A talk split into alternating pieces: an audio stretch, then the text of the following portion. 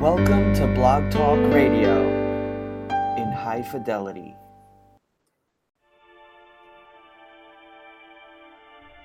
Challenging, thought provoking, insightful. This is God in Country, the collision of faith and politics, hosted by nationally known speaker, Reverend Dr. Sean Michael Greener. Not your typical Rev. Dr. Sean is a proud military veteran, former law enforcement officer, and founder of the internationally regarded Executive Protection Team. Through counseling, elite life coaching, and national speaking, this ninja pastor tells it like it is. This series is biblically and politically engaged with the pedal to the metal. With today's edition of God in Country, here is host and author of the acclaimed yet controversial book, Excellence Killed the Church How Mediocrity is Destroying America. Dr. Sean Michael Greener.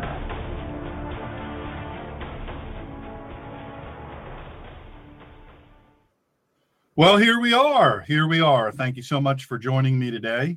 It's an awesome thing that, as busy as things are, you know, you've got a turkey to thaw, you've got stuffing to make, you've got that uh, cranberry sauce, you've got to shape into a can. Uh, that's the only kind I like. And I, I would tell you the truth. By the way, this is Reverend Dr. Sean Michael Greener, otherwise known as the Ninja Pastor, at the Ninja Pastor on Twitter, at the Ninja Pastor on. Um, I'm only. Uh, by the way, I counted up just so you know. I'm, I'm kind of a little bit into photography, and um, I am only uh, nine. Was it? Let me count here.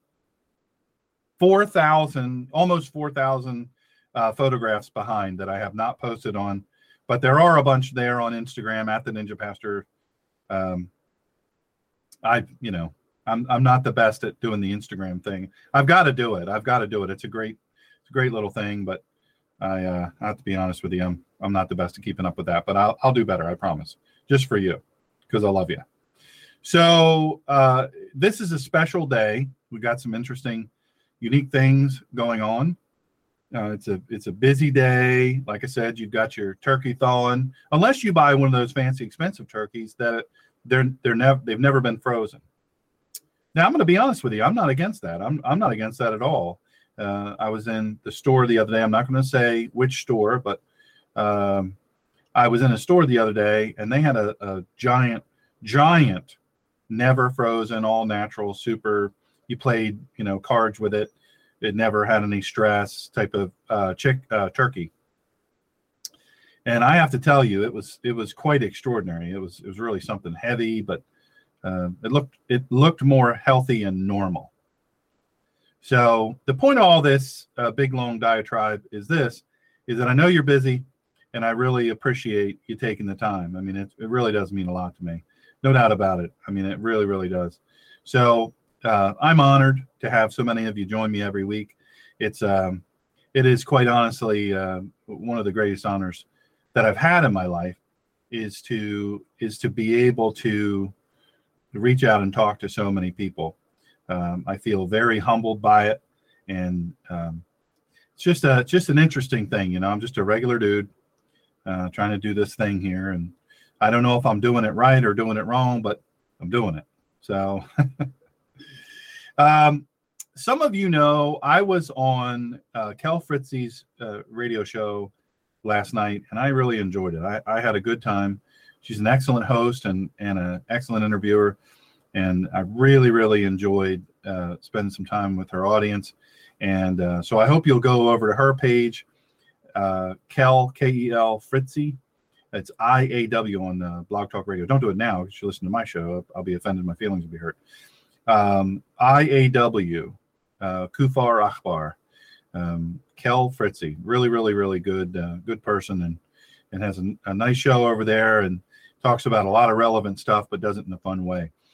Uh, I must say that uh, I am, in fact, looking forward to Thanksgiving tomorrow.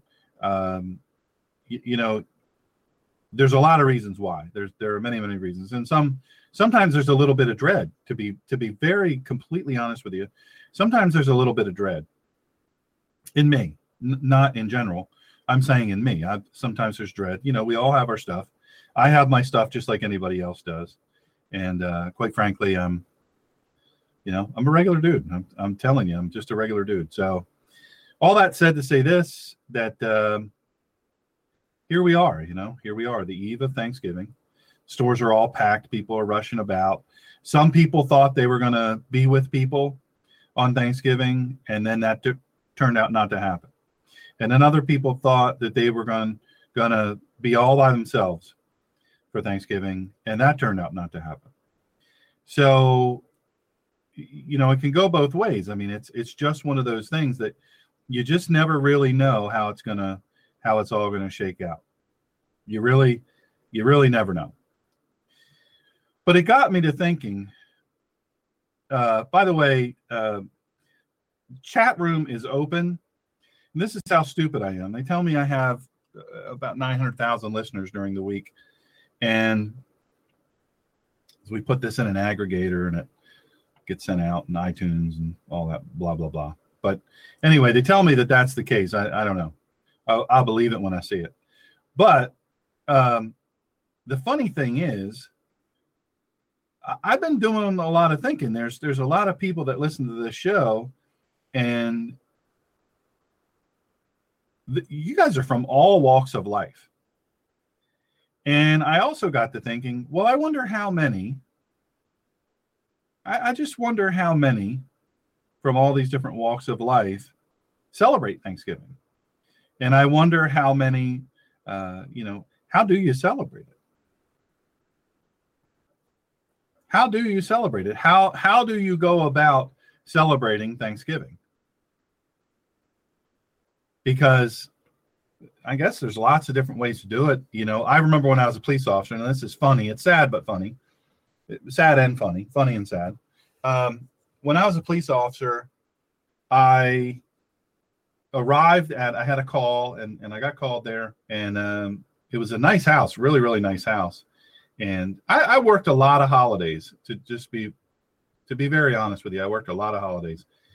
And as a police officer and also in the military and doing different executive protection stuff. Um, and so it was it was unique to be working on that on that holiday. But um, i tell you the truth i i just i have to be very honest with you. Uh, i don't i don't want I don't want to work on holidays. That's that's not really what I want to do. But to tell you the truth, I don't uh I don't really mind it that much. It's it's really not that bad. Uh, usually it's pretty low key, but this particular holiday, um, in all fairness, in this particular holiday, um, I get called to this house and and you can hear screaming and fighting and plates crashing and everything. And I go in, I'm like, oh, here we go. And I'm all by myself, you know, because you're on a skeleton crew. Um, it just it just is you're by yourself. You don't know what you're walking into. And you know, look at all these police officers that have just been killed and shot and and uh and you know all these terrible things that have happened um to police officers i'm you know i'm sensitive to the thin blue line and uh, you know you just never know. You never know what you're walking into. So you got you have to remember that folks. You really have to remember that. Well let me say i'll go in here and, and i'm hearing all this and yelling and screaming and swearing and whatnot. And uh, these folks are just it's chaos. But there's a grandpa. You could tell he was a grandpa. He was long in the tooth. And he was sitting at the table and he wasn't missing a beat. He was eating kind of looking around. By the way, hello to upstate New York. 18 inches of snow. All the canning and harvesting is done, and that's awesome. It's going to be a wonderful Thanksgiving. That's awesome. Thank you. Thank you, Craig. I appreciate that. Uh, so, interestingly enough, um, I'm wondering, I'm looking at this guy going, man, what's up with this guy? He's unfazed. So I figured I'm gonna let all the plate throwing and all the screaming and yelling and cursing and swearing, whatever, go on. And uh, I go over to this guy and I say, Mister, you you know what's going on here? How, what's going on here? He said, Well, the boy over there, he ain't learned much. You see, what he done was Girl, she ain't much of a cook. I know she's my daughter. But then the smoke detector went off, and he made the big mistake of saying, You know how I know the food is done up in here? Dinner's ready? When the smoke detector goes off, and he he kind of chuckled and went about eating. So we got everything settled down and, and all that stuff. But it was an interesting, it was an interesting, nobody got hurt. It's just they were mad. So, and I respect that. They were they were mad. So our prayers go out to Carson, by the way. Carson is back in the hospital.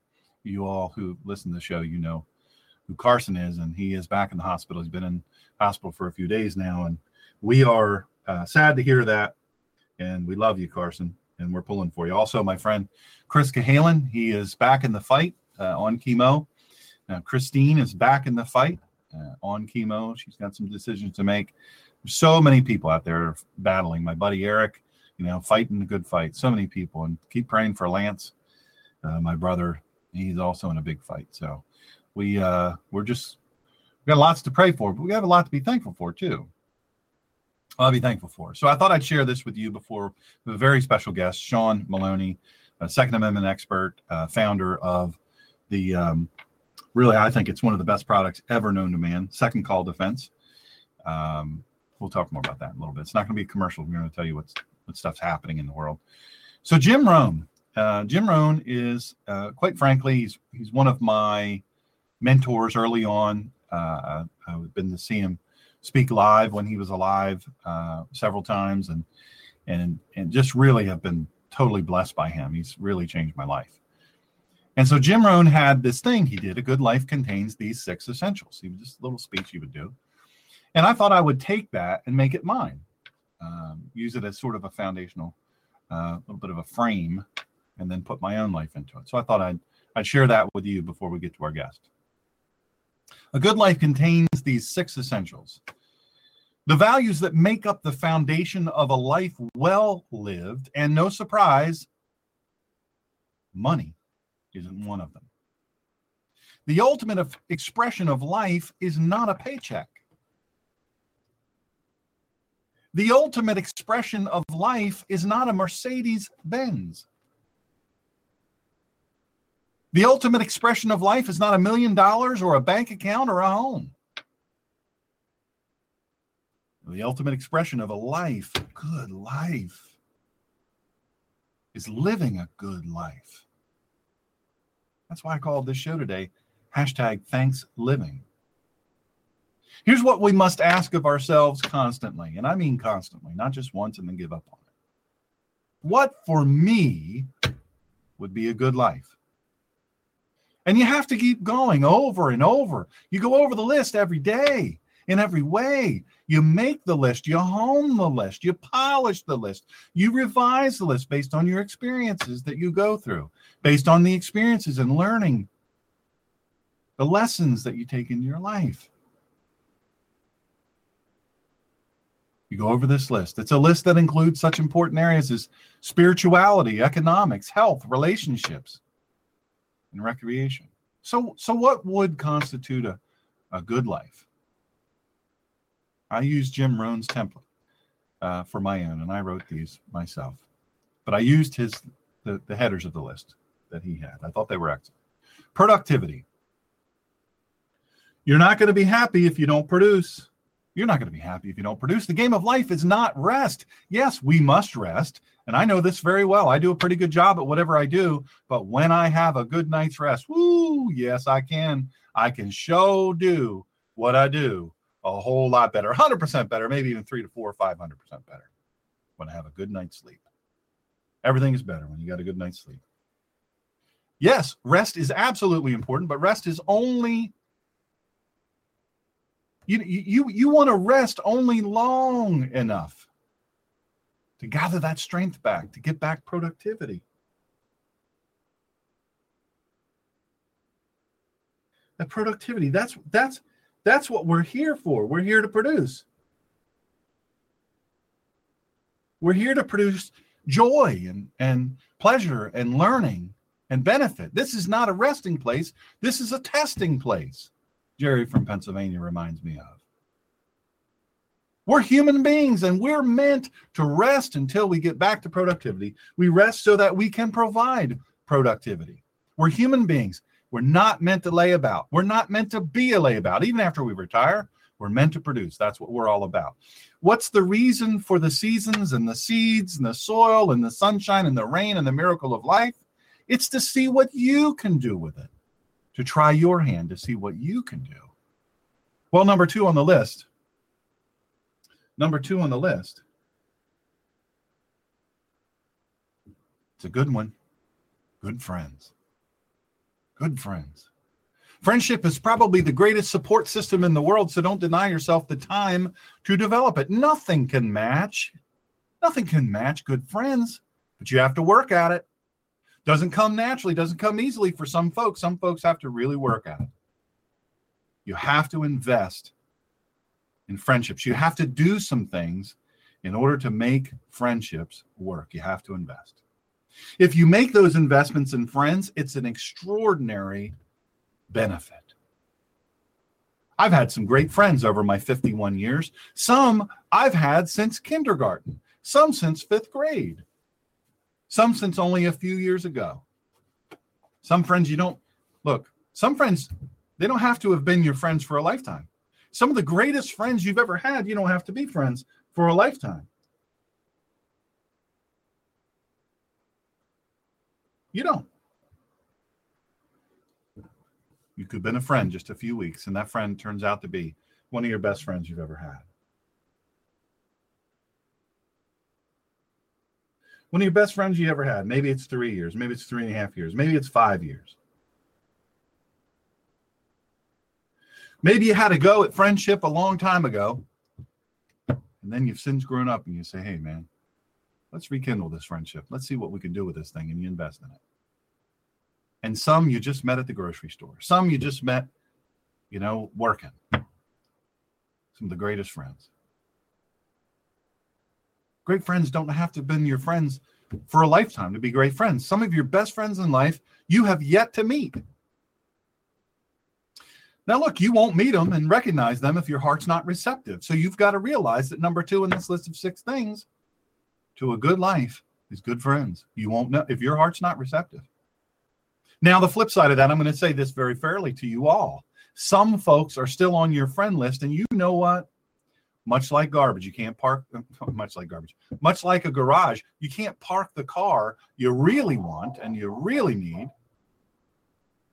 unless you get rid of that rusty clunker in your garage already. Look, you can't put a, a better car in there until you get the clunker that's in there out.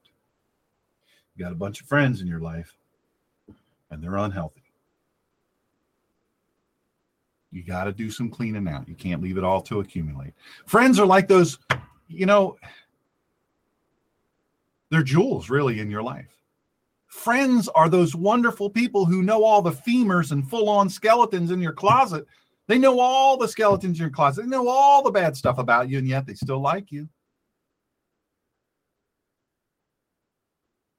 in my terms in my world, it goes like this. If you were locked up unjustly on hostile foreign soil and you needed someone to come risk it all help, they, they're going to risk everything, including their life, to come help you. That's your real friend. That's a real friend, my friends. Somebody who would come and get you no matter the cost to them. And look, we've all got casual friends. We've all got casual friends that if you called them, they'd say, you say, you call them up, you're, you're in a panic, man. You're in a panic. Man, I'm in a bad way. I'm over here in this place. It's terrible. It's bad. They've got me tied up to the wall. I just snuck a phone call here. One of them fellows left their cell phone in here and I dialed it and called you. I'm in bad way, man. You got to come help me, please.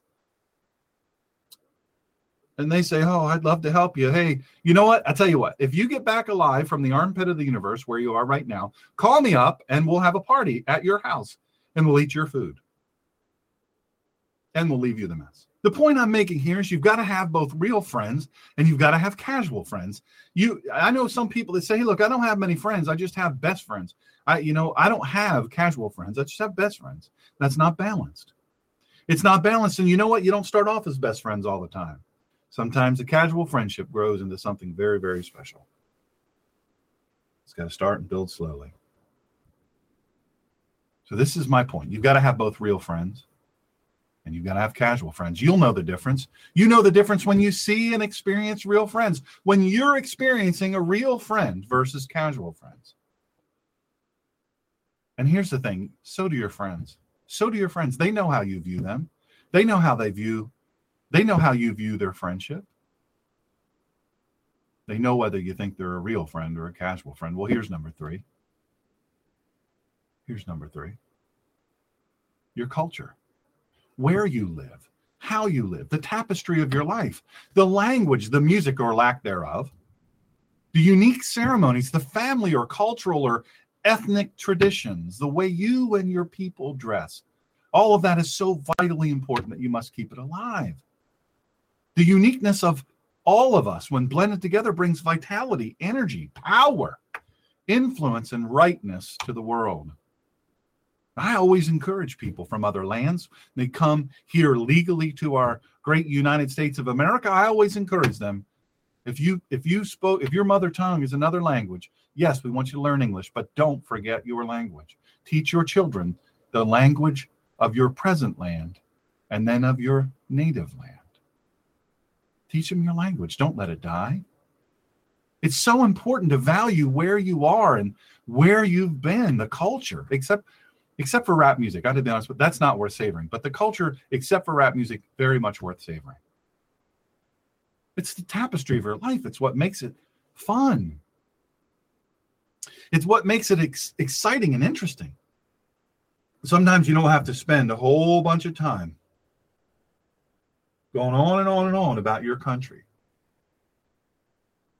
But don't forget where you came from. One of my favorite neighbors I've ever had. I lived in an apartment complex and uh, on the fourth floor, and I had a neighbor from Mongolia, Batardin. Batardin was a superstar basketball player. He played on the Mongolian national team, went to the Olympics.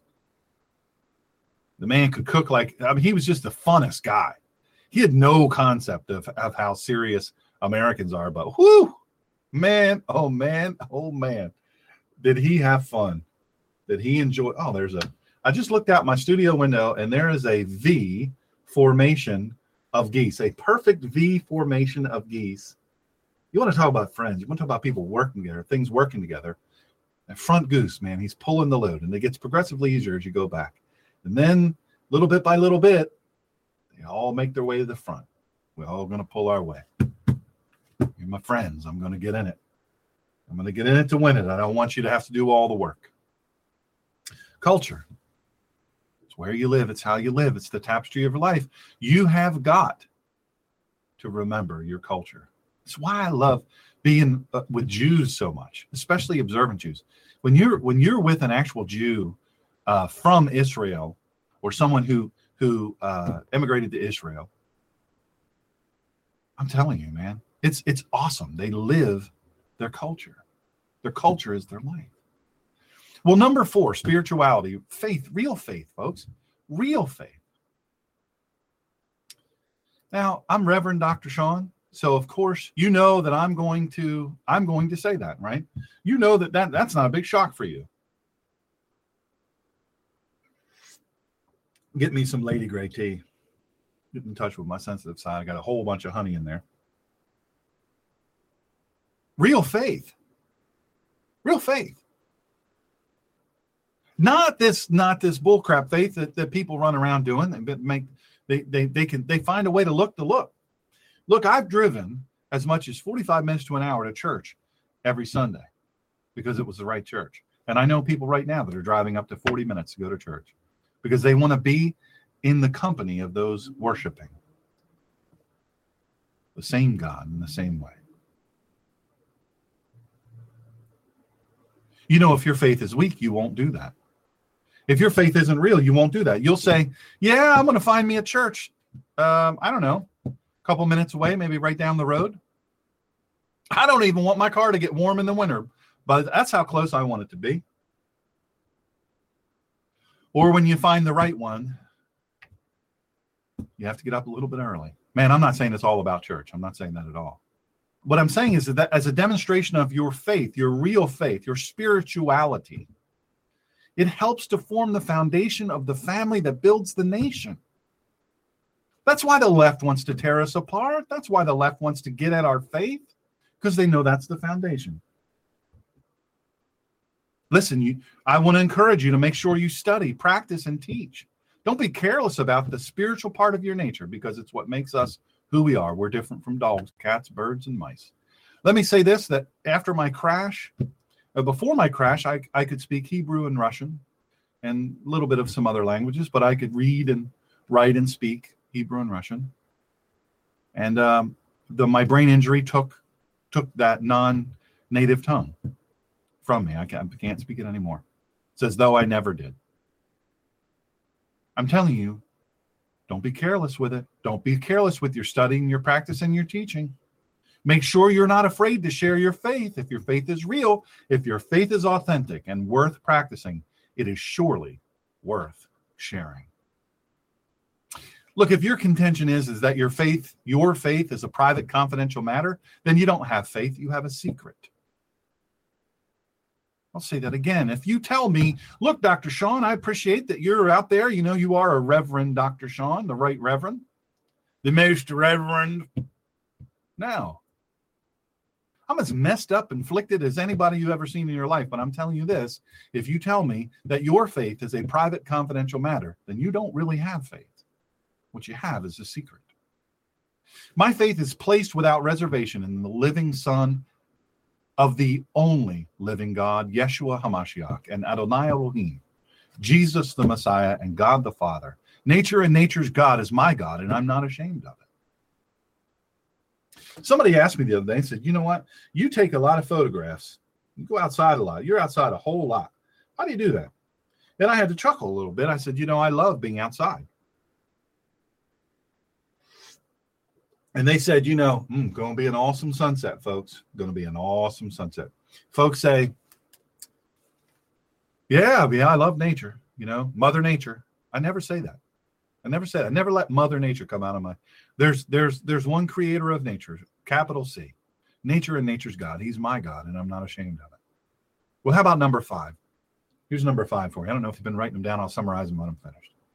Don't miss anything. I have friends that taught me not to miss anything, not the game, not the performance, not the movie, not the dance, just before my father died at 79. I think it was 79 in a day. This January, I don't know how many years it'll be, but but he was 79 in a day when he died. He and I had this conversation two weeks before he died. He was in a hospital bed. Hospice was called in. He was at my house, and we were having a little dinner there. My, not my house, my my parents' home, but we were there. Uh, some of the siblings were there, and and we were having dinner. It was two weeks, literally two weeks before he died. Now, on his side of the conversation, just two weeks before his death, he expressed a lot of regret. 79 years of living, a dedicated, loyal, and loving wife, my mom, and five children. I'm the youngest of five kids, and many grandchildren. And in the front of his mind, was filled with regret. Regret for what he did and what he did not do. Look, I want none of this thing called regret when I die. I don't want to miss anything if I can help it. If I can help it, man, I don't want to miss it. I want to live a good life. Oh, well, sure, I'm going to make mistakes, but I want to experience some stuff you know i'm handicapped now and i and it's harder for me to do stuff than it used to be. I used to never think of stuff. I just do it. You know boom i just do it. Hey i think i might want to do this. I could have just gone out and done it. A lot of times i did do that. But too many times i didn't. I didn't experience things that i should have. I'm here to tell you i'm here to remind you to go get everything. The book i'm writing now is called go get a life. You've heard people say, why don't you just get a life? Well, the answer to that is you got to go get a life. It doesn't come to you. Go to everything worth seeing. I go out in nature and sometimes I get ate alive by the bugs. Somebody somebody sent me a it's so fun. My good friend Wes, boy, I love that guy. He's like a brother. He is a brother. And so he gave me some natural stuff, natural spray, and I've had other friends who uh, I'm out there when they're out there photographing. They gave me some natural spray. You know what I learned about natural spray? The mosquitoes really love natural spray. They love to lick it, they love to eat it, and they love to bite you through it. Don't work worth a darn. But people have said, well, why don't you wear DEET? Well, I have seizures. I have a brain injury now as a result of a crash. By the way, big announcement the guy who almost killed me and changed my life forever and did kill his alleged friend um, just was released just a few days ago. Well, hopefully he'll make something good of his life. Hopefully he won't miss anything from here on out. Hopefully his life will mean something. Maybe if we're lucky, he's listening. I doubt it, but maybe he is. Go see everything that you possibly can. Buy a ticket to everything worthwhile if you possibly can. Go see everything and experience all the good stuff that you possibly can. You say, Sean, I don't have the money for that. Neither do I. So what do I do? I try to live a vital life. I try to look outside and say, man, there is a sunset. I want to go see it. I want to go photograph it. And then I want to go share it with as many people as I can. Ooh, I'm going to get up early. I'm going to go. And I'm going to get, get among some great like minded people. And I'm going to go out there and I'm going to photograph sunrise. Oh, there's a pretty flower. Oh, look at that bird. Oh, look at that eagle. I want to photograph it and I want to share it with everybody. So I don't have uh, really any money to do any of this fancy living, but I do this. I do archery. I do the things that I love to do that I still can do. Don't miss a thing. Live a vital life. Listen, I'm going to tell you this if you're still in the earning phase of your life, if you live well, you will earn well. If you live well, it'll show on your face. It will absolutely show in the texture of your voice. If you live well, people will know it. They have no choice. They won't be able to miss it. There'll be something unique and magical about you if you live well. And I'll tell you this that something unique and magical will make good people want to be around you. They'll want to be your friend. I'll tell you this it will infuse not only your personal life, but also your business and professional life with vitality and joy. It'll give you a vitality that nothing else but God Himself can give. So don't miss anything.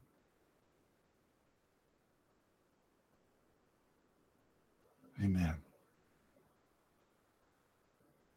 Your family in the inner circle. This is a tough one. Some folks have a rough family. I'm going to be honest with you. Sometimes it's tough. Family's tough.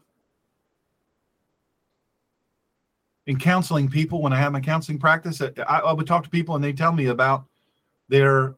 By the way, welcome to all you folks in uh, in chat. Thank you so much. It's just a vibrant thing over there. If you're at a home, if you're at a home computer, that's what you uh, that's what you want to do. You want to you want to jump into chat. It's a lot of fun. My friends, family's tough.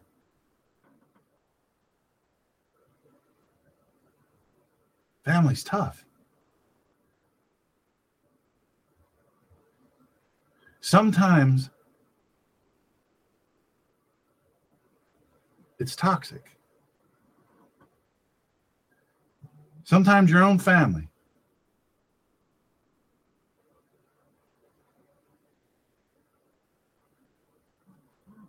your own family. Sometimes that's the hardest bunch to be with.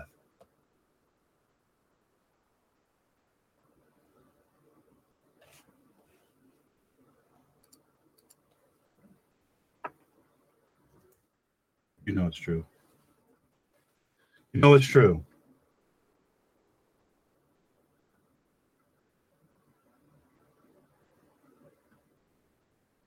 You know it is and it's tough. Some of you have uh, alcoholic mother and father. Some of you, some of you have violent siblings. Some of you have such heartbreak in your life. It's all centered around your family. And I'll tell you something, that's hard. And I'm sorry. I am genuinely and sincerely sorry that you have to go through that.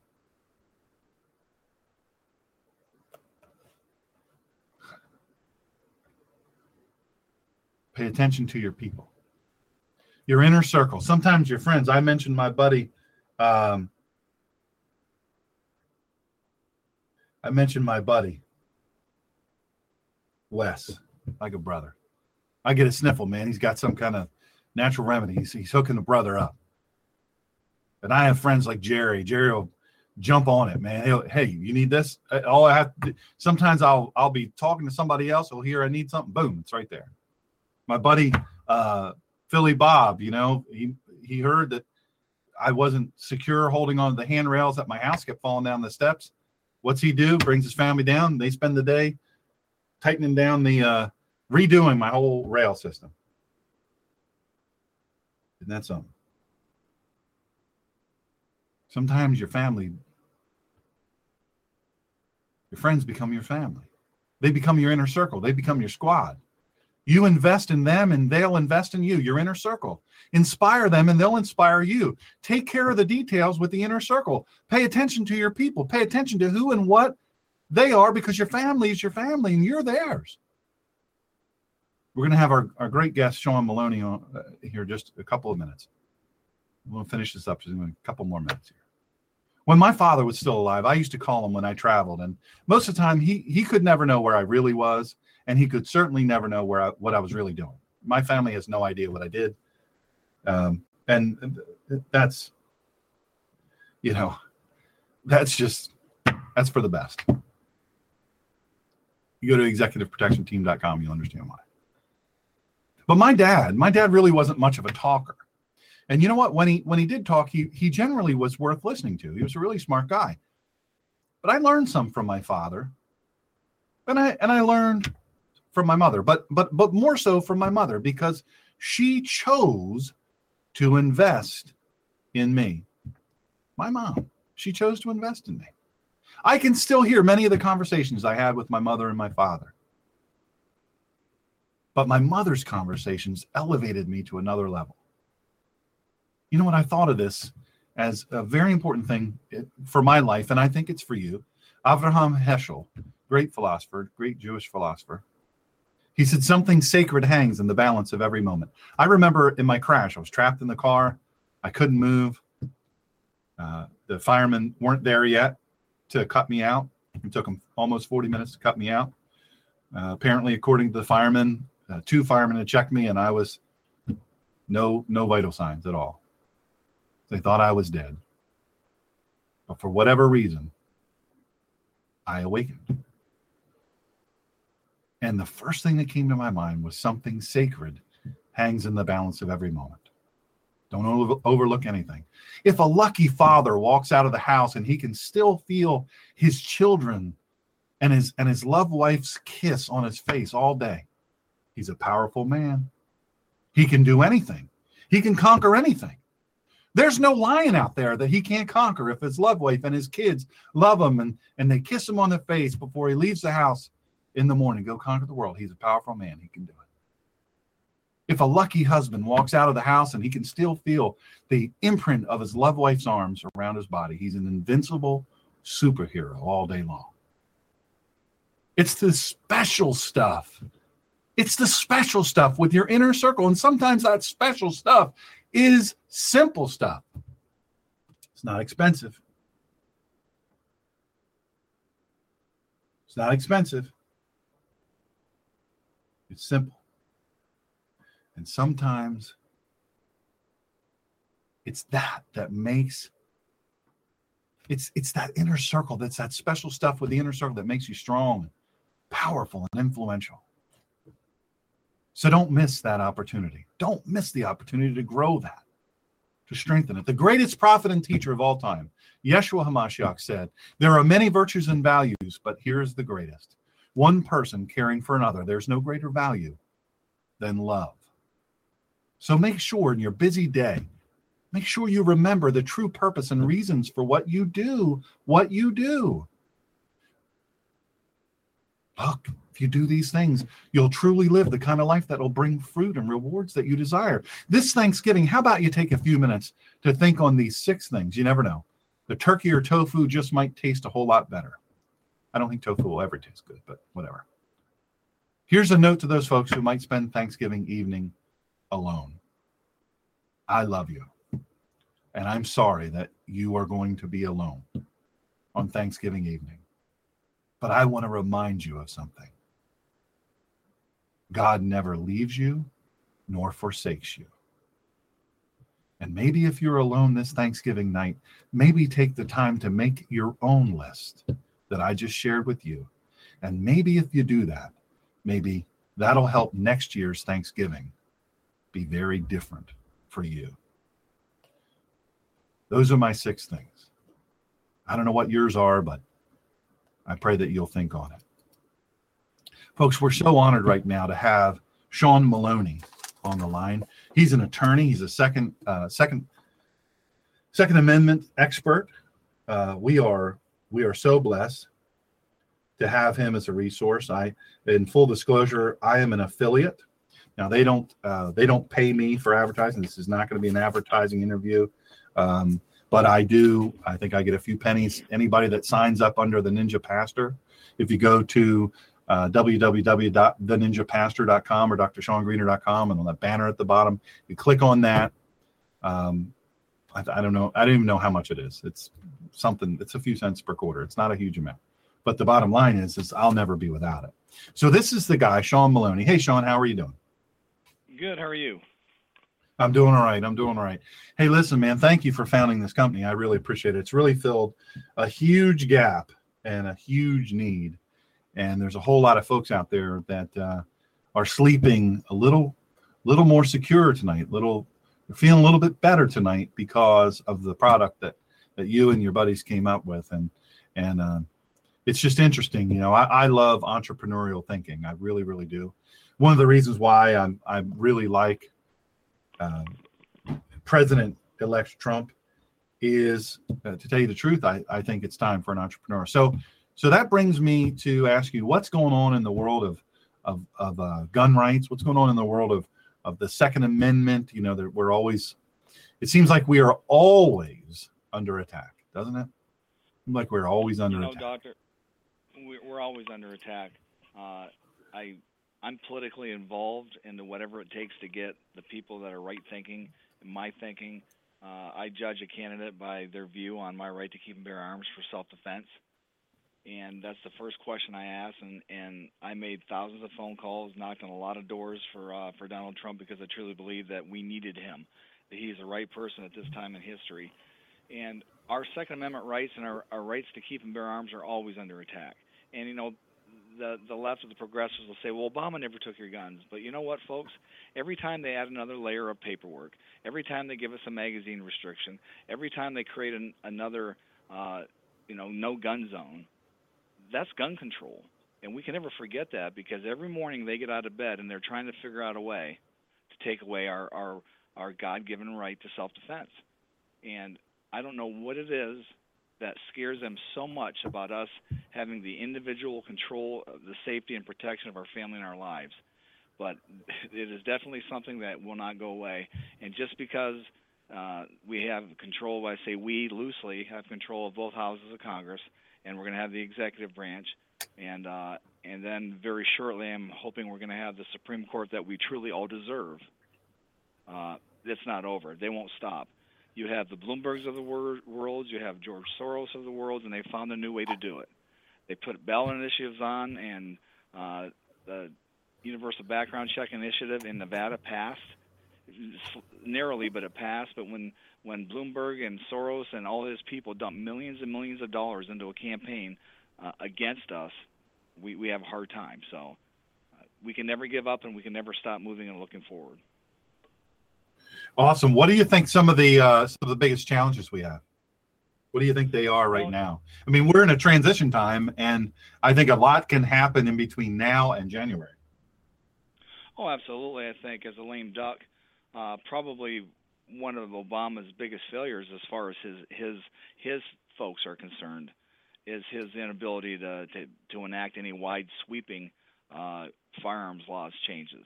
And I can tell you though, dealing with a, the ATF on a regular basis, that they got a memo from somewhere that said turn everybody down. I've never seen so many denials. I've never seen so many appeals that I have filed that clearly on their face, these people are not under a disability. But if there's anything on their record, uh, I had a, a call this morning. He had a charge of domestic violence 10 years ago, was never convicted of anything, but they saw the charge and denied him. And so that that's something that's kind of common that happens. And then you never know what Obama will try to do with his pen. And executive orders, of course, those can be changed in short order, but still, you never know what they're going to do. As, as a lame duck president, uh, and and has his hatred for our, for our civil rights go, anything can still happen. Well, you know, and a lot of people can be harmed very severely in the presence of um, really unjust law, unconstitutional law. So it it only it only could take. Uh, gosh, I don't even know. I don't even know what the length of time. It, it, just such a brief period of time for a law or or some kind of order or executive uh-huh. uh, order before long. Uh, somebody's hurt bad by it. Somebody somebody's life has changed. And you know, we can say we can go, you know, you know, in short order, we can once Trump gets in and we get our people in there, we can undo the damage. But there's a lot of people dead because of Obamacare. There's a lot of people dead because they couldn't carry their gun. Um, I know of several cases where people didn't carry their gun because they said, I'm not allowed here. And they got killed. You're absolutely right. And that's what we can never forget is it only takes a second. And when the gentleman can't purchase a firearm, can't even touch a firearm because the the, the ATF has decided that uh, a, proper record view, review isn't warranted until he does a NICS appeal. But this is a dirty secret right now with, with NICS appeals, folks. You appeal today, you're looking at a year before it's even considered. That's how backed up they are. Now, if you're running a company and you're that far behind, well, you dump some more money in and you hire some more employees. But the ATF doesn't under under the executive orders. I'm sure that they're getting because you know the slower the better. Maybe someone will get sick and tired of waiting, and maybe they they'll just feel that they they can't purchase a firearm when in fact they can. So, doctor, you're you're entirely right. Um, it, it doesn't have to be long lasting. Someone's life is, can be changed and someone can die. Got a phone call from Second Call Defense clients last night at 1 a.m. Uh, someone broke into their bedroom at 1 a.m. Uh, the client was armed. He screamed repeatedly, "Stay out!" Climbed through the window.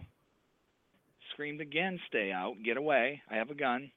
The gentleman kept coming forward, and so he he discharged his firearm and shot the man twice in the neck, and he's still alive actually uh, got out of surgery and is alive, but he that's still under investigation. That's being investigated by the police department. Clearly, in my view, and, and everybody who heard all the facts, it was a clean shoot. The husband and wife are sleeping, and he breaks in and doesn't uh, doesn't obey the commands of the owner of the home, and so he did what he did had to do to protect themselves. But I always point out to people every time there's an incident, if if it's a brandishing, uh, or if it's the ultimate test when you have to actually uh, uh, uh press the trigger and shoot somebody in self-defense, there's always an investigation. There's always going to have a set of eyes looking at it, and you never know what the prosecutor is going to think and what the police officer is going to think. So you always have to be prepared. You know, it, that's a scary thing. What you just said just then, um, I talk to a lot of people. And of course, obviously, I'm a very pro Second Amendment guy. And, and you know, with my background and all of that, I, I have a lot of friends who are they're gun people. They're just gun people. That's uh, you know I've carried a gun professionally since uh, 1983, and so in in one form or another. And so you know I a lot of the people that I that I bump into, they are gun people. They're just they they're like me. They they a gun is something that is part of your it's just what you do you you you carry a gun it, it is your lifestyle you don't go around threatening to shoot people. You don't brandish your gun. You don't scare people with it. You're not threatening people with it. You're not, you know, you, you're not trying to get in a fight. In fact, it's the exact opposite. You know how hard it is to get your gun permit and and how difficult it is to keep it. So you you you you learn you're low key. You do things the right way. Well, uh, a lot of people I'm talking to, they tell me the same thing, and they say, "Look, you know, here's the scary part. You said something I really like what you said uh, about the people say uh, on the left. They say, "See, we heard all this talk about how Barack Obama was going to take guns, and guess what? He didn't take anybody's guns." Well, yeah, he kind of did because through Operation Choke Point, he took people's guns. You know, he choked out uh, lots of people. Uh, they they needed loans for their gun shop maybe maybe they already had a gun shop and they said hey you know i want to switch i know a guy personally a husband and wife that, that had a, a great shop in in uh, greeneville tennessee and you know they needed to they had plenty of equity and they couldn't get a loan i remember when i was trying to get a loan for executive protection team uh, you know we we had enormous contracts right in front of us. Now they were dangerous. I mean it was it was all over the world and you know they don't hire people like me to do birthday parties you know, although I am fun at birthday parties, uh, the, the fact of the matter is, is, is, you know, we needed money for a successful business. And, uh, you know, we, we, we had the, a perfect, uh, my buddy Jerry, you know, wrote the, uh, wrote the business plan and we were all sitting ready to go. We had people talking to us, the banks sitting down with us. We were actually at a meeting and then they read through, they said, Oh, wait, you guys carry guns? Some of this money will be used to purchase guns or ammunition or and you guys are going to use guns? And and i thought to myself did you not read this? You know did you not read this before you call in this big meeting? You're going to give us this check. And now all of a sudden you realize well this is guns. No we can't do that. Well that's what they did. That's what they did to a lot of people and a lot of people uh, for whatever reason uh, were, were shut out i'm sure i'm actually i'll tell you what i'm sure you know more stories like that than i do about people you said just a second ago about somebody got declined. I, I'm 100% disabled. The the toughest insurance company in the in the disability business rated me as easily and quickly first time around permanent 100% disability. And I know that I could go and I could get disability through SSDI. I know I paid into it. Lots of people say, why don't you do it? You'll get medical care, all of these things. And I don't do it because I know that if I go, the likelihood is under this administration, I will lose all of the different gun permits that I have all around the country. You know, doctor, you're so right, and and that's why I point that out to people. Uh, and you know, we'll probably never be able to prove it. Uh, you look at Fast and Furious. You know, I'm I'm hopeful that they don't let that go. They don't let those deaths and the continuing murders being used by these firearms. You know, that was just purely and simply a continuing criminal enterprise under RICO. Our government you know, was was selling guns to people they knew were going to do bad things with them, and the mm-hmm. law-abiding citizen who goes to purchase a firearm, and for whatever reason, uh, they're dec- they're declined and, and they're denied, and so they go through a NICS appeal, and all of a sudden it takes you a year to even get to the appeal point, and that that process, well, you know, that's gun control. He he he was signs an executive order. Uh, adding paperwork restricting who can actually carry firearms, uh, Obamacare and the questions they ask with firearms and what are you doing and the harassment that I've seen from children's services and people that are caring for kids because they have a firearm, uh, it, it all goes hand in hand with Operation Choke Point. I've seen, uh, I get phone calls constantly from banks now that are deciding, you know what, although we've had a 30 year relationship, you're not getting any of our money anymore because we don't like your business. And so you're right. And that's what we have to remember. Yes, he is restricting our rights. Yes, people have died. You know, the more and more gun-free zones that go up, the more and more people that are being harmed. You know what's interesting? Every every uh, campaign season, especially presidential, you talk about the war on women. Well, you know what the real war on women is? When our government can tell a woman when, if, and how she can protect herself. That's the real war on women. And I'm, I'm so happy that uh, from the from the, the standpoint that we have a chance now. And I, I truly mm-hmm. don't believe we would have had a chance under another Clinton administration. I agree 100% with you. Um, I will I will confess to you that much of my time was, um, boy, I'll tell you, it was spent fighting. Originally, my guy was Ted Cruz. Uh, I, I, really wanted him, but I realized that wasn't going to happen. So you you know you go you you run what you brung, and uh, an old racing term, and so you, our guy is Trump, and the more I started looking into Trump, I have to tell you, I, I I'm thinking, wait a second, Now, you're telling me that this guy is so pro Second Amendment. Both of his kids, both of his boys are avid, well, two of his three boys are avid hunters, serious hunters. They all, every person in his family, every sibling in his family, every, you know, every child in his family has, with the exception of Barron, has their permit. Their their concealed. You know how hard it is to get a concealed carry permit in New York City? My New land. York City. I don't care how much money you have, it's extremely difficult. And uh, the fact of the matter is, is they're gun enthusiasts and they're hunters, and uh, they they really uh, they really are into the Second Amendment lifestyle. And so is Donald Trump. Donald Trump said, "Hey, man, this is this is one of our founding tenets, and they put it second for a reason." And so I I find it very very interesting uh, that Hillary Clinton hates guns, and that whole crowd hates guns. Uh, they just absolutely despise guns, and and I'm with you. I don't understand why. I've never seen anything in in uh, I- don't know I don't you know how long what what age I was when I was aware, but there were guns in my house my whole life. I think I became aware maybe around age two of guns above the doors, and we lived out in the country. We didn't have locks on our doors or our cars.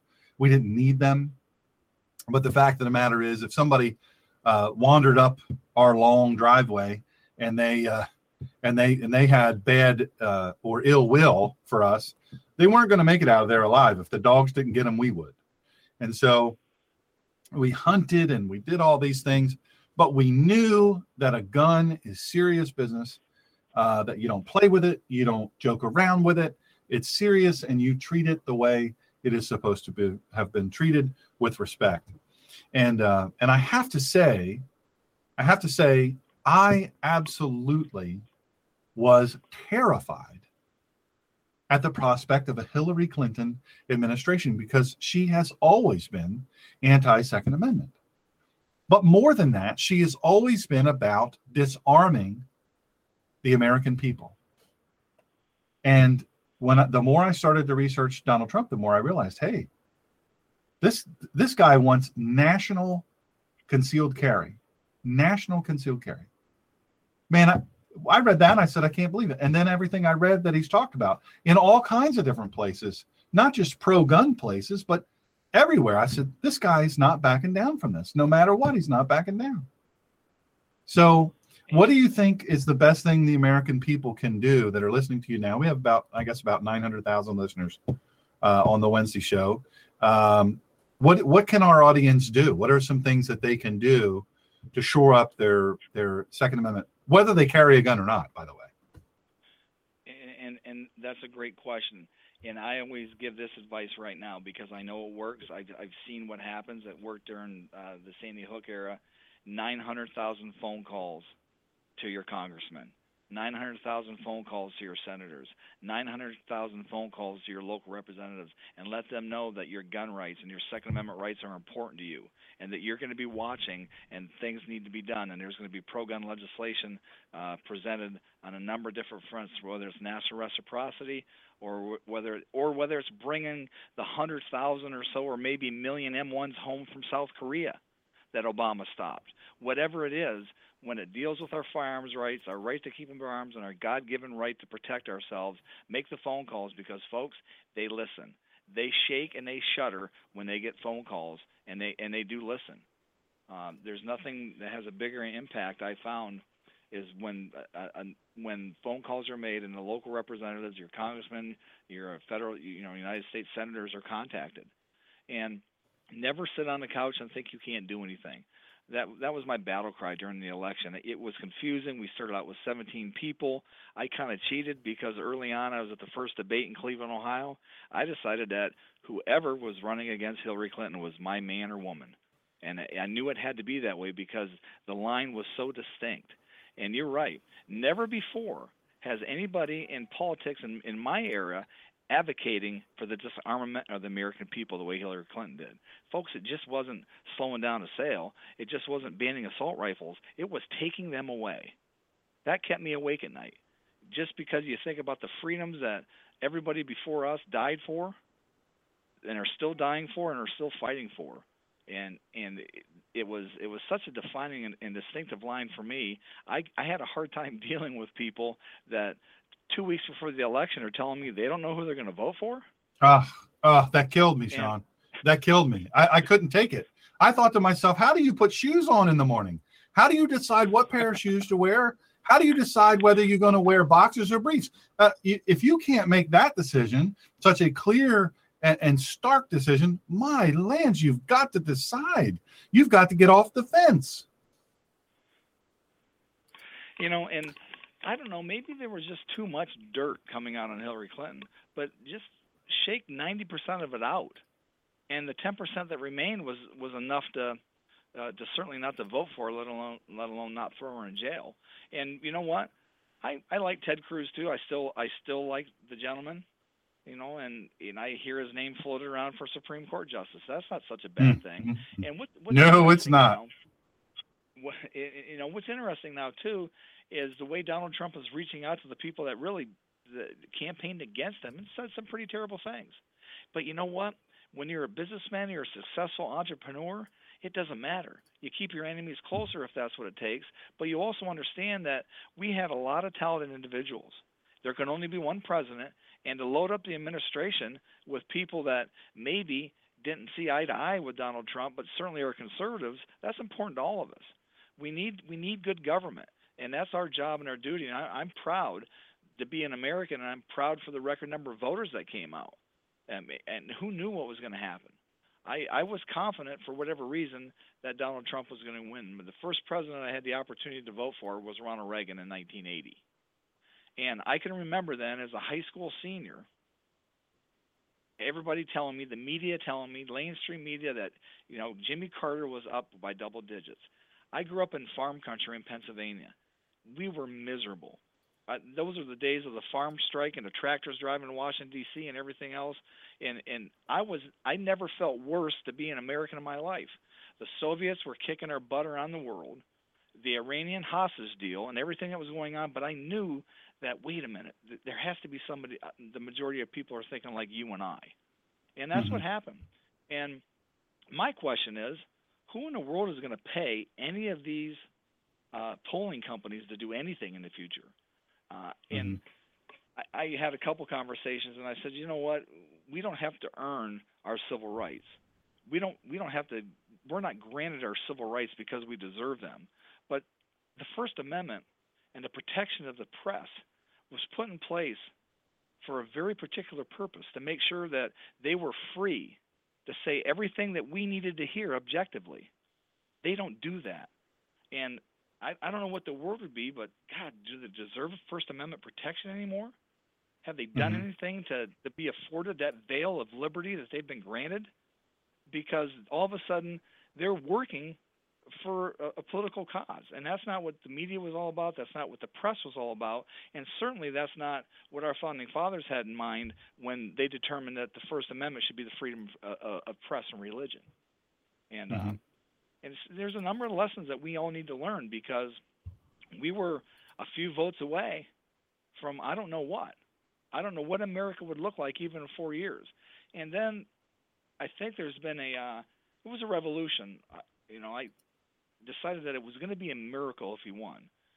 Everything's against him. His own party's against him. He couldn't go anywhere. And if you're and if the majority of people were going to vote for him, I'm going to vote for Donald Trump. But well, that but really didn't bring your neighbor out to the vote. So I knew I knew if it happened, it was it was going to be a miracle that time. But if you look at, I started thinking, you know what? What is our Republican Party? What is he even all about? I've been a Republican my entire life.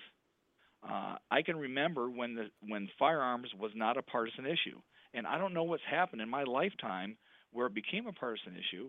But I started looking at our the whoever the supposed supposed leaders of the Republican Party are, when they weren't supporting Donald Trump and they weren't doing everything they possibly could do. My governor Kasich not doing anything. The Ohio Republican Party not spending a penny on Donald Trump. It was the NRA hmm. who who did all the campaign in Ohio for Donald Trump. But you know, you know what, doctor? You know what they were doing? They were willing to sacrifice four years of our lives, sacrifice our liberties, sacrifice our ability to to be Americans for their purpose and their cause, whatever that was, and we may never know why. But that was something that was very disheartening as an American, uh, and surrounded by police officers where I live and, and people in the military. It was hard to to imagine what they were going through. But when you have a Republican Party and an establishment deciding, you know what, we'll throw four years away, whatever Hillary Clinton's going to bring us, we're going to sacrifice that just to make sure that you know our political means and gains are, are kept intact. Yeah, I agree with that. I agree 100. percent Well, how can how can I know the the making the calls and writing letters? I'm I'm a. Um, by the way, uh, somebody mentioned this in chat. One of my buddies, Craig, in chat mentioned this, um, and and this is something that I mentioned. Uh, I spoke yesterday on a radio show as a guest, and also on Sunday. But you know, uh, President-elect Trump uh, has now attended. He's not even president yet, and he has now attended more church services that weren't actual. Um, they weren't actual political events. They were uh, he just him going to church. He's attended more church services than Barack Obama has in eight years already you know, and and that's got to give all of us a, a good feeling. The the foundation of this country was based on religion, was based on that's right. on God. If if and and for us to turn our back, uh, of course, there there's going to be a certain feeling of abandonment. And all of a sudden, when we have legislative God out of our country, when I don't know what's going on with political correctness, I've decided I took an oath that I was refusing to be politically correct. I'm going to mm-hmm. proclaim my God wherever I'm at. I'm, you know, I'm a Christian. I'm proud of that, and I'm I'm never going to stop talking about that. And for for all of a sudden for me to be criticized because, you know, I want to proclaim, you know, in my my religious freedom and and talk mm-hmm. about my God in a in a public place, that has to maybe because of this is happening is why we're having these protests. Maybe is why mm-hmm. Hampton College, I think it's Hampton, is ban the American flag. Hampshire, Burn Hampshire University, actually. Hampshire, Hampshire yeah. University. Ban. Can, I can. I can't. I can't wrap my arms around that. So here's what happened with that. I'm glad you brought that up. It's a liberal arts college in Western Massachusetts, and what they've done uh, is they said, "Hey, you know what? We're going to ban the American flag. We're going to take it down uh, all over the campus, and we're going to leave the flagpole bare until next semester." And what they're hoping for, they say, is that it will free up students to have a direct, open, and respectful conversation. Now, the, the flag is at the center of this Hampshire college, which is super expensive, by the way. It's almost $70,000 a year for an undergraduate degree.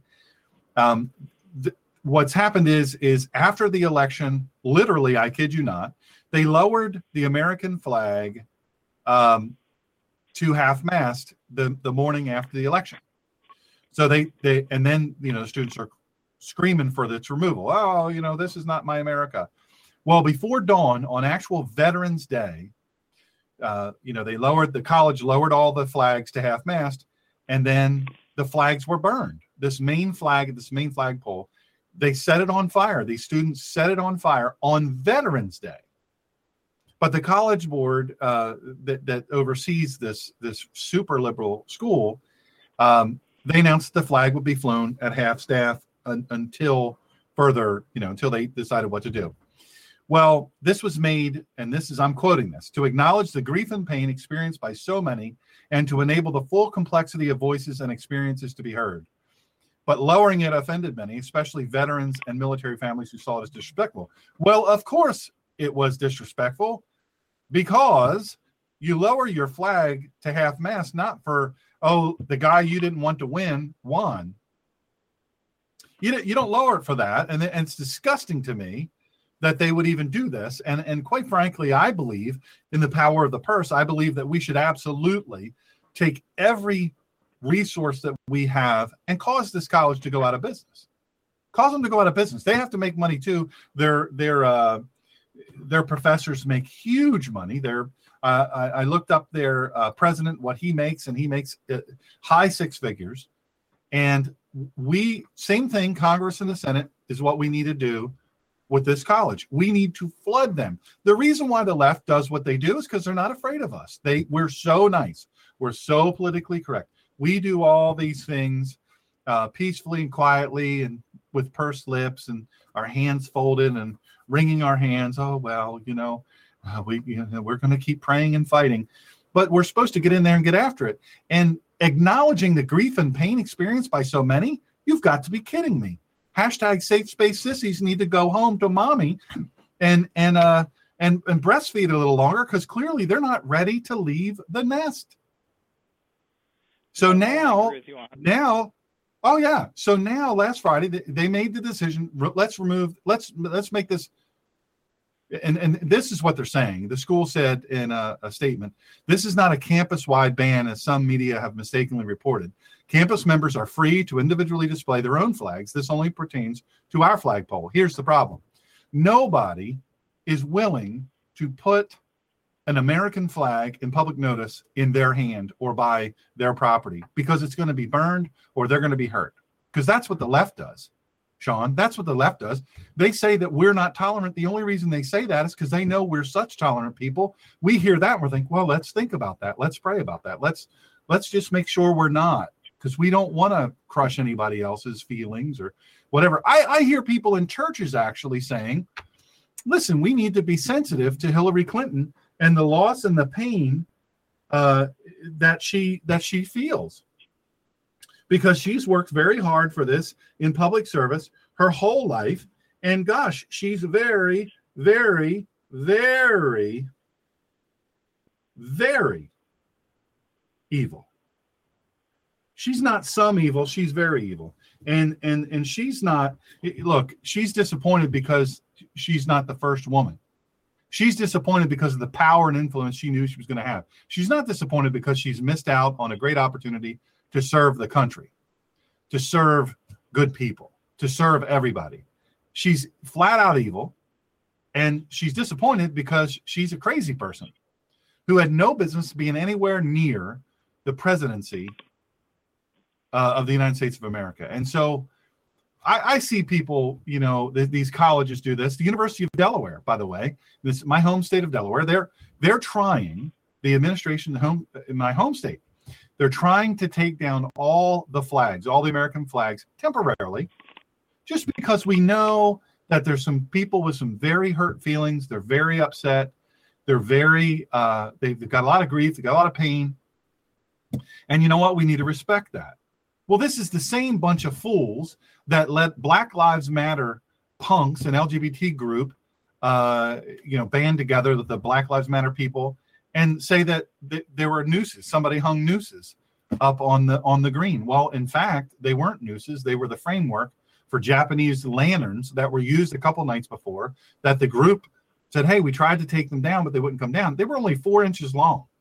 we're you know and oh my gosh we're so hurt over this and and the administration had these big meetings with oh, for these butthurt punk safe space sissy hashtag safe space sissies that they they had meetings and press conferences and they handed the microphone to these goofy goofy people college students hand them the microphone and say here you say what you need to say and we're we're going to stand and we're going to clap and we're going to say you're great we're great we just want to foster a great discussion. We know that slavery and we understand how this could scare you and whether it was real or it was not, whether it was intended or not, it doesn't matter. It's what you feel.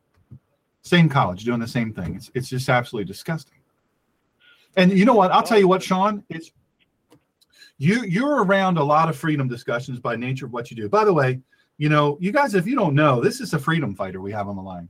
Sean Maloney's a freedom fighter the uh, and I'll tell you why it's so important with what you do. This is why I have such respect for what you do and how you do it.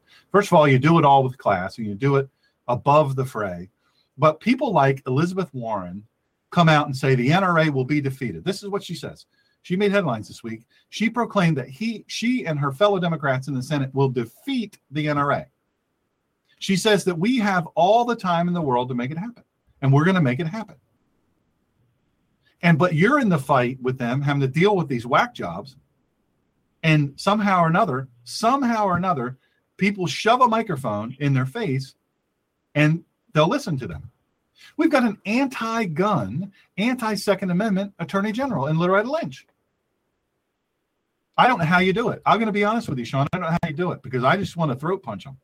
I just want to throw. I, I can't stand to hear all this, all these goofy people saying goofy bunch of lies and and we're supposed we're supposed to for for some reason or another we're supposed to listen to these people oh i'm sorry i'm sorry i i forgot to call her by her uh, her native american name elizabeth warren. Oh wait that is her name because she's not a native american.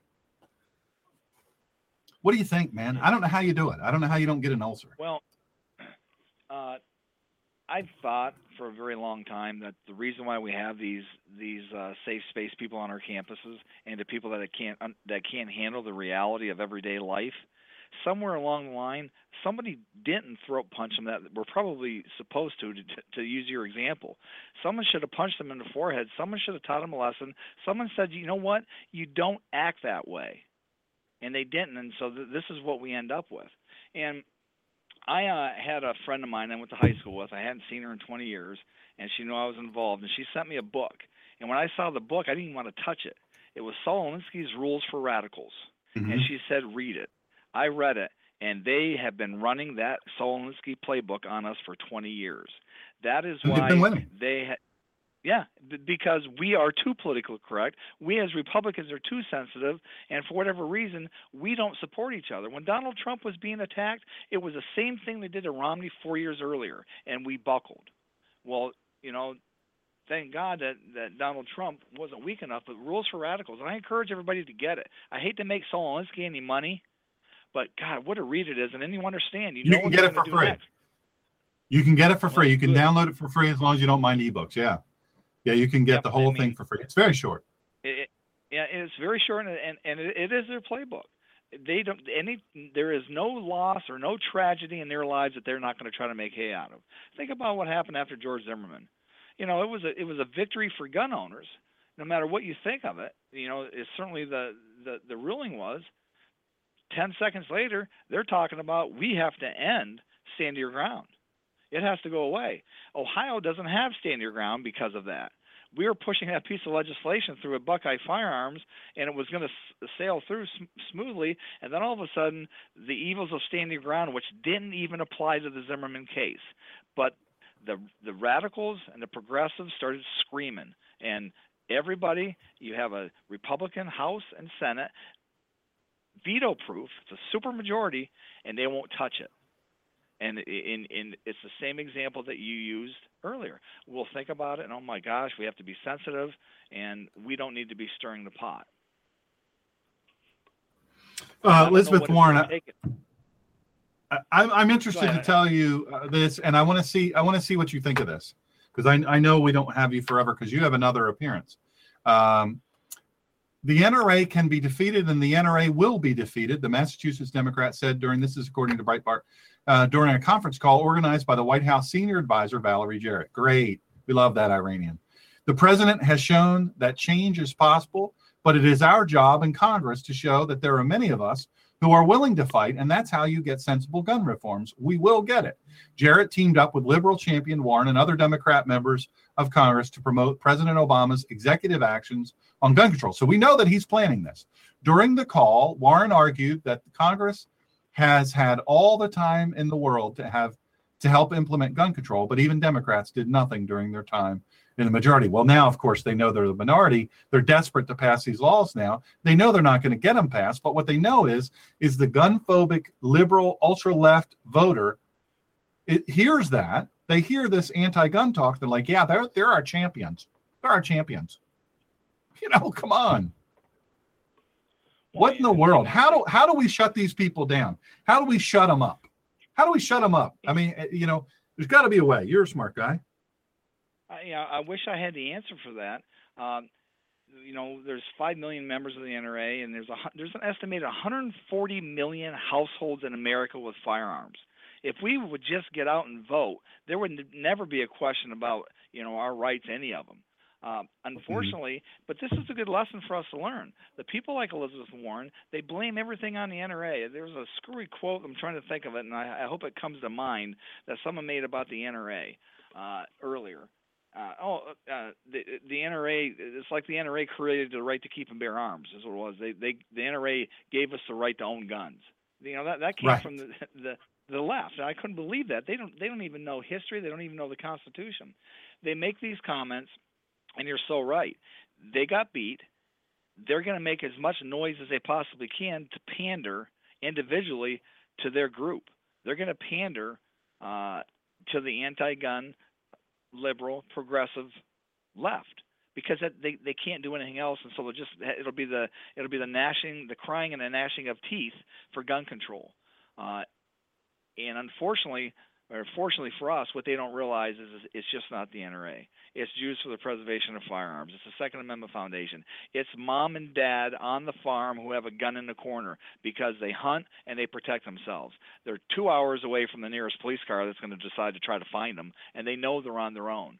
And so they have a hill to climb, but that's just a, a, testament to us that we can't stop. And what do we do? We never stop the narrative. We talk to our friends at lunch, at work, wherever we are, we have the conversation about our rights, about our gun rights. If you if you enjoy shooting, tell the world you enjoy shooting. Talk about your Second Amendment rights.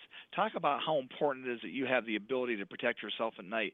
Talk about how, as an NRA instructor, I've had women break down and start crying on the range, thinking that they got you know a, a, hurt somehow. Are you all right? And they say that they're just so happy to overcome their fear of guns, and now I can leave the house at night.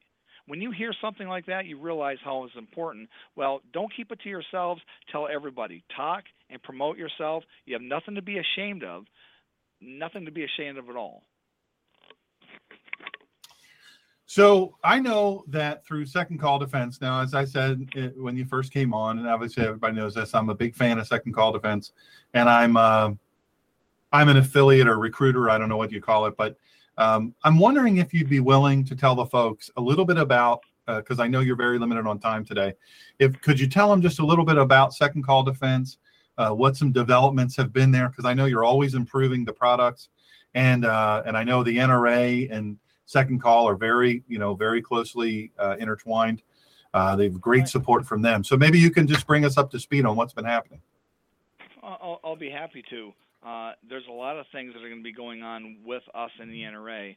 Uh, uh, we're in negotiations with a lot of things. We're going to be involved a lot more uh, in what's going on because the NRA believes in what we're doing, and certainly we believe what they are doing. If for those of you who don't really know what Call Defense is all about, it's a membership organization that provides immediate assistance legal assistance for somebody that's been forced to use a firearm in self-defense. Now that's from everything from brandishing hey, I have a gun, to actually pulling the trigger. And the reason why I developed this, as a criminal defense attorney, more and more I was representing people that were involved in self defense shootings. I was going door to door till 2 o'clock in the morning and getting bond money for people because I knew what they did, they had a legal right to do. And one is 23 years old, and I knew a weekend in the county jail would change his life forever. And I said, there has to be a better way. And in America, if while you're a defendant in a criminal proceeding, and if you use a firearm in self-defense, you're the defendant, you can't get uh, insurance proceeds. It's against the law for an insurance company to pay you benefits uh, for your criminal actions, and until you're acquitted, they're criminal actions. So even the NRA's endorsed self-defense insurance policy only paid you money after you were acquitted. Well, that was too late. You need the money immediately. And so what happens with second call defense is if you're forced to use a firearm in self-defense, call 911 first we give you we train you and we give you articles on how to handle the 911 call because there's a lot of things physically and mentally that you're going through at that point in time. And then simply call second call defense where 24 hours a day an attorney is going to be on the phone to calm you down do some tactical breathing if you need it remind you that you're a good guy with a gun and the only reason why you use a firearm self-defense is if you're in fear of death or serious bodily injury or harm. And then if you're arrested we provide immediate bond we get you uh, uh, we give you a list of competent attorneys in the area where the shooting takes place. You know, people always call me and want to retain me. I'm in Cincinnati. I don't do anybody any good in Indiana, Kentucky, California, and Florida. Who am I going to call on vacation? So what that also provides you with is is the best attorney around wherever the shooting takes place or or wherever the brandishing takes place. And then you choose the attorney, or we'll choose them for you if you're in jail and you can't at that point in time, and then we wire transfer or, or credit card the money to the, the retainer so the attorney can start working for you immediately. And we provide mm-hmm. up to $100,000 of criminal defense work. The civil defense insurance that's provided, day one, dollar one is unlimited, and that's through the NRA. Whatever it takes to protect your assets is there. And then what we did is I added some stuff from focus groups and what would I want selfishly as an attorney. We have uh, we have crime scene or, or, or incident uh, cleanup. So if you have to use your firearm in your own home, I don't know if you've ever been on a crime scene uh, where a firearm has been used, but it's a mess, and you don't need to be cleaning that up, and you want to make sure it's done properly. And something that the women came out in our focus groups was psychological counseling. Hey, I know it can be financially devastating, but I'm probably going to be a mess. And if anybody has ever talked to somebody that's ever used a firearm in self-defense, they a lot of them have a lot of issues. And and the gentleman and lady I spoke to tonight, or, or actually earlier in the day, and again tonight, you can tell they're not over what happened last night. They were in the mm-hmm. safety of their own home, and and they had to they had they had to shoot another human being to protect themselves. And so that probably that hasn't all set in. So what it does is second call defense provides you with immediate legal protection after you use a firearm of self-defense, psychological counseling, and it goes on and on and on in, in what we offer you. Uh, we increase benefits for the uh, uh, the criminal defense work, not because anybody needed it, because if you have an attorney right when uh, the incident takes place, you're not going to have insane uh, legal bills. You're not going to be a George Zimmerman. George Zimmerman didn't have an attorney until it was too late. So you only needed fifty thousand dollars, but so many people called me, doctor, and wanted a hundred thousand dollars that that we wrote the that I went to the underwriters and we got them a hundred thousand dollars. So that was an increase. We expanded the services that we do. Um, we we've expanded outside uh, the United States to the United States territories. So if you're in, in the U.S. territory and you're involved in a hunting accident uh, or use legal use of a firearm, uh, then we, we can also provide you with protection with that. Uh, our website is expanding. Facebook, Twitter. We have I have a staff of writers now. I have some I've accumulated some of the greatest writers in the country. I think from the uh, Independence Institute in in, uh, in Colorado, from Laura Carno. She started recruiting writers for us. And so we have two to four scholarly written articles every Tuesday and every Thursday that deal with using a firearm in self-defense, the aftermath of doing that. We truly make what we are an educational opportunity as well as as all the services that are going to be available to you immediately. So we wanted to make sure that everybody was first well educated, support each other, and give you all the opportunity we can to make sure that you can make the responsible decision uh, after you use your firearm for self-defense. Oh, that's awesome, man. That's awesome. Well, listen, folks, what you can do, I know Sean has to go, but what you can do is go to uh, drseangreener.com or the ninjapastor.com. Go there, look at the bottom. The easiest way is look at the bottom. There's a big banner there. You can't miss it. Click on that banner. That'll take you right to the second call site. Nobody's going to force you. Nobody's going to, uh, you know, what is it called? Spam you. None of that stuff's going to happen. It's very respectful, very professional. It's great information there that you can get for free. Uh, but then uh, if you decide this is something that you want to do, uh, I know myself personally, I'll never be without it. You click on that banner and then give them this number. I'm going to give you this number just in the event that uh, for whatever reason it doesn't populate. Because I know Jerry, I don't know, Sean, if you can do anything about this. Jerry's uh, Jerry's still not showing up under me. Um, the number is 20630. That's my affiliate number. And uh, for whatever reason, I, I, don't know why it is, but Jerry from the beginning has never um, Okay. It just uh, it's never worked. I don't know why. My, I'm going to give you my office direct line. I'm also going to give everybody listening my office direct line. It's 513 463 0073. Call me and, and I'll get that taken care of for you. And then anybody listening to me, if you have any questions about second call defense, uh, please feel free to call me. I'm available for you. I believe in this. It's the right thing to do for all of us because what happens to you eventually is going to happen to me. And what we can do for each other as law-abiding citizens is more powerful than than anybody anybody can take it away. And so please feel free to give me a call. And then you're not going to get spammed. Uh, and even if you don't, we have a newsletter out there. We have a 40-page book that you can download. We have so much information for you folks. Uh, or just click on uh, click on the tab on, on Doctor's website, and it'll take you directly there. And I want to let you know if you use uh, Dr. Sean's I, number that he just gave you, your first month is free. I want to make sure that you can you can avail yourself of the benefits and the services of Second Call Defense for a month. Now, you may never use your firearm in self-defense, but I want you to get into the members-only sections. I want you to have the ability to be a Second Call Defense member, and if you, and if you like it, then just then just then just keep going. Uh, we'll send you a check for the first month. It'll be 100% free at whatever level you decide to join on. We believe in it that much, and uh, and I appreciate the the opportunity to to be on the show. And I, I just want to tell you uh, of a text conversation that is funny to me. I'm not sure what Dr. Sean has to say about it. There's a gentleman by the name of Shawn Herrin who does a We Like We Like Shooting show, and when I got the text, I thought I was calling in the We Like Shooting. And if anybody has ever listened to We Like Shooting, it's a panel of about seven different people, and it's very colorful in its language. And uh, and so I, I called up. I'm waiting, and and I hadn't I hadn't listened to Sean in a while, and I'm thinking, wait a minute, there's this is a religious program. There's somebody preaching, and so I texted him, Sean. I called in. There's somebody preaching. He goes, "That's me." And as soon as he said that's me, I felt like an idiot because I've listened to the show and countless times, and I've been on the show. And I want to tell you, folks, what a message that he delivered. What a message wow, he delivered for Thanksgiving. And uh, and and it's important. It does my heart good to know that there's 900,000 people that are listening to, to what's going on tonight. So don't give up. Talk. Don't don't you know re- read rules for radicals. It'll help you understand what's going on, and it, it's kind of amusing. But also, just speak your mind. You know what? It it's not it's not bad for us to express who we are, what we believe in. I was having a conversation uh, talking about gays and lesbians, and I said I don't agree in it. I don't believe in it. You know, I was raised not to believe that that's all right.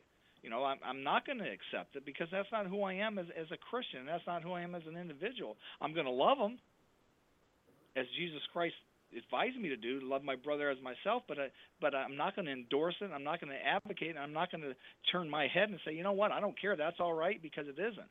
But you know, it takes a certain amount of strength to do that. And I was criticized, uh, ostracized by a certain group of people. I'm thinking, wait a minute, folks when did my ability to speak my mind and who I am and what I believe in, when did that become a bad thing? And that's what's happening right. to society, and and we have to stop it because when people realize we all we all think alike, and they and and you'll find that they'll want to attack us to try to shut us down and and and, and quiet us, but we can't. Amen. What is that phone number again? Your uh, 513 number? Yeah. It's 513 463 0073. Or my email right, is Sean at Sean is S E A N at secondcalldefense.org. Sean at secondcalldefense.org and it's S E A N. It's the other way to spell it. Awesome. You tell me it's the exact right way to spell it, so I'll take that. Well, listen, thank you so much for being on the show. It's always a pleasure to have you. Uh, you are certainly uh, uh, fighting the good fight and in, in a great way. And obviously, you know, I've been on the other side uh, of the shooting issue, and and I can tell you, I wish like anything uh, that I had resources like him, because to tell you the truth, uh, they will put you through the ringer, even if you're 100% correct. It is it is uh, it's a tough tough thing. So, well, listen, I appreciate your time and uh, you know, I hope that you have a great Thanksgiving. I know, is it your son? Uh, your son or your nephew is a superstar football player out in Ohio. It, it, it's it's my uh, it's my youngest son. He uh, he plays for uh, uh, for Morehead State. It's in Kentucky. It's a Division One program. Suddenly one day I woke up and he was six five and he's playing at three three hundred seventeen pounds and he's a better offensive lineman than I ever imagined that he would be. And so and and it, it's so nice because um, the priest you know, it's a public school, but the football coach asks the priest to travel with the team and be on the sidelines. And it's so nice uh, to see a priest and a minister uh, and religious people on the sidelines of a football game.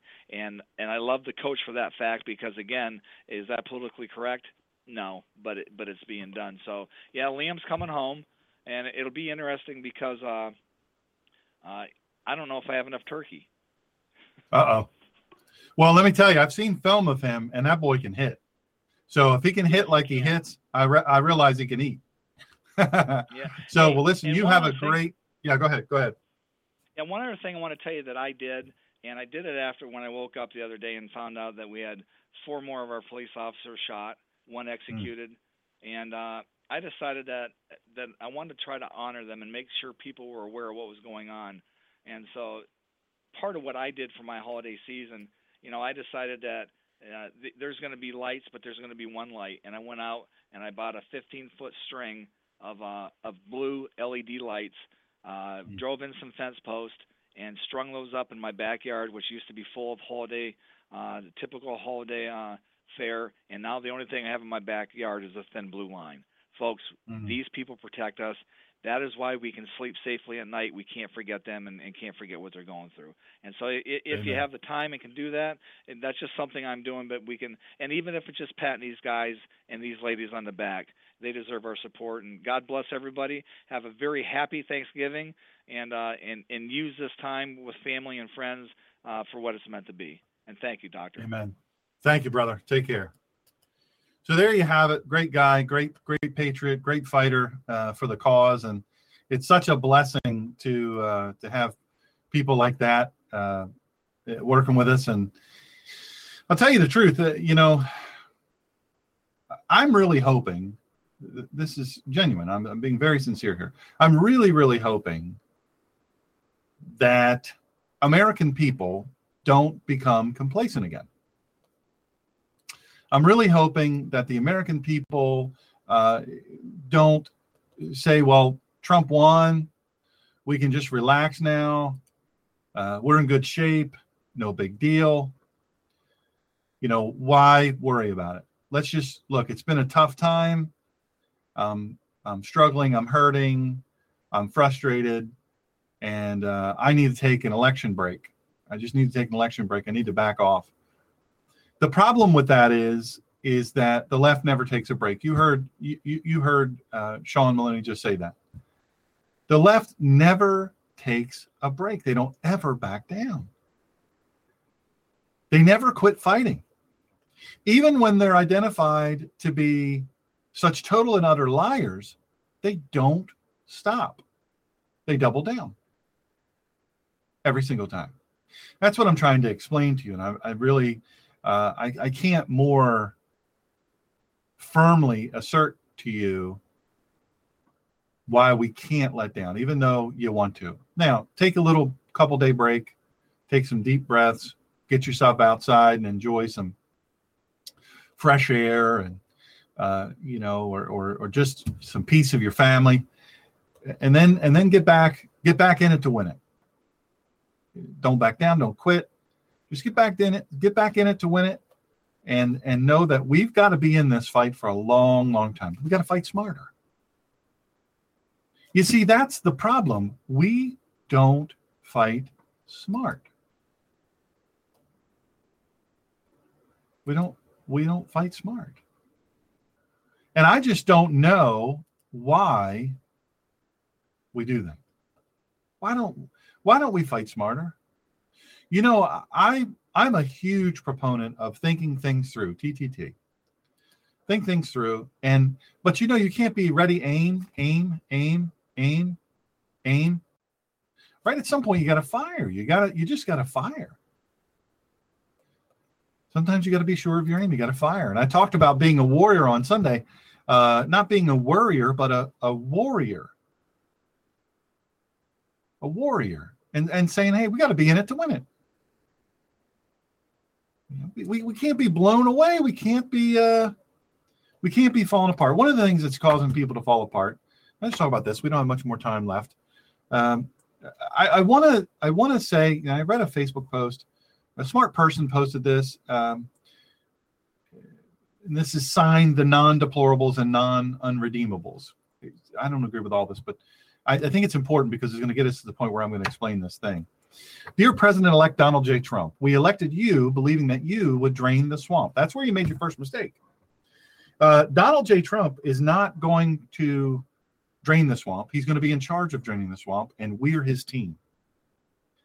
Okay. And we're pressing our employees, Congress, all of Congress, and all elected officials. We're empowering them and helping to equip them to do that. We elected you believing that you would drain the swamp, first mistake, of the corruption inside the District of Criminals. Now that you will most likely occupy the Oval Office on January 20th, we still expect you to drain this swamp, re- disregarding threats, bribes, or deals with or from the despots that inhabit the swamp. We still expect you to run an administration that is fair and equal toward all American citizens under the federal laws of this nation. We still expect you to abide by your oath of office to uphold the Constitution of the United States and our individual freedom under the explicit protections enumerated in the Bill of Rights. Therefore, Therefore, by the way, I want to say hello to Suzette. Thank you so much for listening today. What an honor to have you listen from California. It's her first time listening, and that's just uh, just awesome. I think you'll find our chat a bunch of great people in there. A little light today in chat. We usually have a lot more people than that, but you know what? Um, uh, right before the holiday, so you never know. But um, it is it is a pleasure to have you. Thank you so much for joining us. Tell your friends. So, therefore, regarding the crimes that have quite apparently been committed by Hillary Rodham Clinton, lock her up. And regarding our demand to be protected as equals under federal laws, we expect one of two things either repeal all federal laws and pardon all nonviolent American criminals who have been imprisoned under federal jurisdiction over the last three decades, or investigate and prosecute to the fullest extent of federal law all politicians and other corrupt and narcissistic elitists who have boldly and blatantly committed apparent felonies under federal jurisdiction and have gone unpunished by their criminal cronies inside the district. You are on notice that we, the people, are equal to all royals, all politicians, all celebrities, all athletes, all military brass, and all other so called elitists in this country or elsewhere. Therefore, we expect fair and equal treatment under the laws of this country. We are not ordinary. We are not commoners. We are not average. We are the people. Now, I can agree with that. I can agree with that. But this is this is um, you know.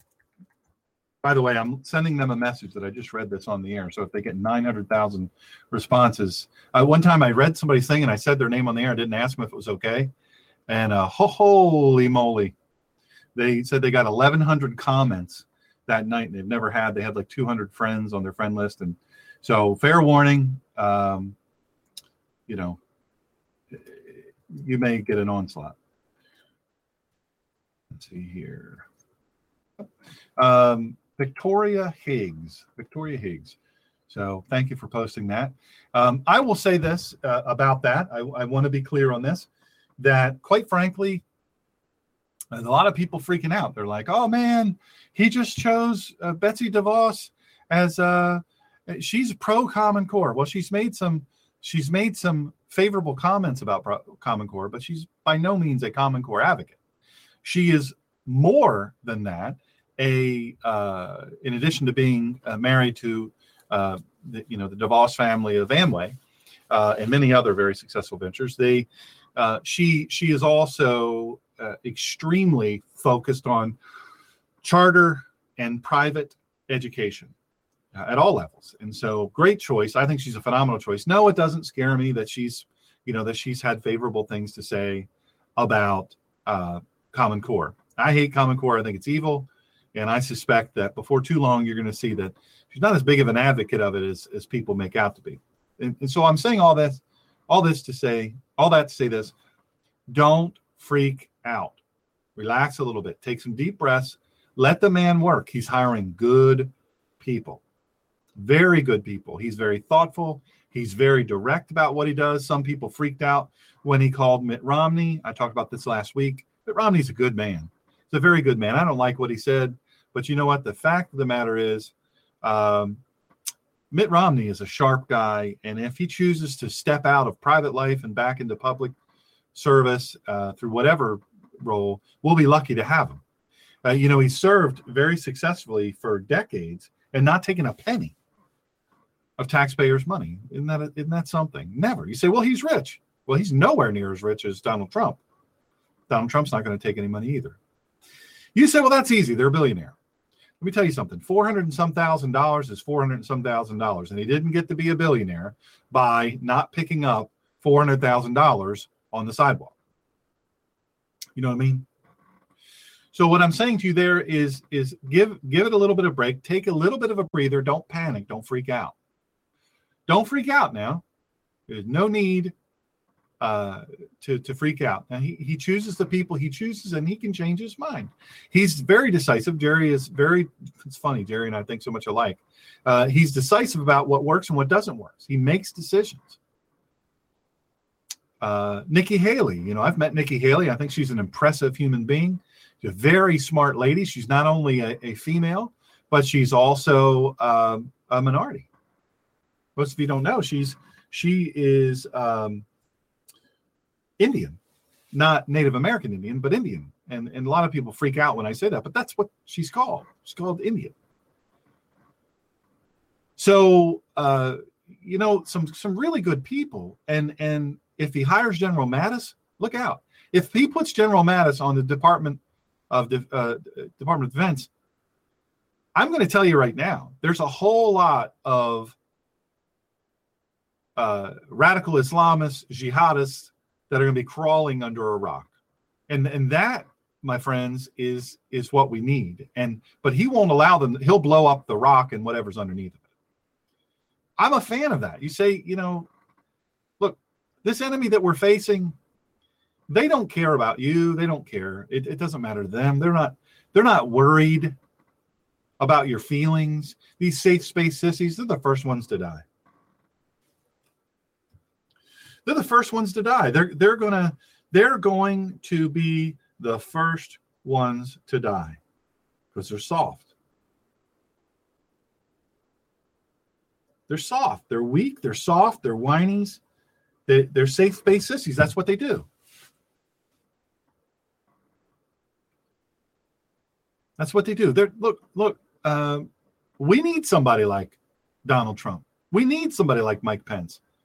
Donald Trump doesn't care about furthering a political career. He doesn't really care about his business. Do you know that it's going to cost him several hundred million? Let me say that again several hundred million dollars in order to be the president of the United States. Every year, that's what it's going to cost him. You say, well, we'll find a way around it. You know, he can't take certain money from certain businesses. He can't take it. He can't even take it as income. So he has to create a blind trust and he has to look, he makes 40 to 50 million dollars a month, my friends. 40 to 50, that's a lot of dough. And I'm here to tell you. I have to hand it to him. I, have to say I couldn't walk away from 40 to 50 million dollars a month. That's his personal income, folks. He, you realize I mentioned this on Sunday uh, in Sunday's message. It's posted on drshawngreener.com under listen, the ninjapastor.com under listen, or if you go to my recent tweets, I've tweeted the, the short link there. So do whatever. If you go to the website, my website, uh, the ninjapastor.com or Dr. Shawn Greener, you just go there after a few minutes or a few like 30 seconds, a little panel will pop up. You put your name and you can make up a name. I don't care and put your email address in there. Make sure the email address is good. You're going to get a thing that says, "Hey, you sure you want to sign up for this?" We're not going to spam you. I don't even know how to spam people, but you'll be on the list. You'll know where I'm speaking in the country, and uh, you'll also. It's kind of a direct line of contact with me. It's kind of a cool thing. We have some great conversations there. So the point of the matter is, is you can also uh, bookmark that, and you know, whenever I'm speaking or whenever on the radio, you're going to know it. But I said this, I said this on Sunday. I said, look, you know, this is a guy who's taking a massive step down to live in the White House. Now, I, I took a lot of heat for that. I, I get about uh, 26, I think uh, we're up to 26 or 29,000. Let me look here. Just I won't give you the right number. Uh, we have currently at the moment 27,400 and what's that number? 67 unread emails this week. So, you know, it's one of those things that, um, unfortunately, uh,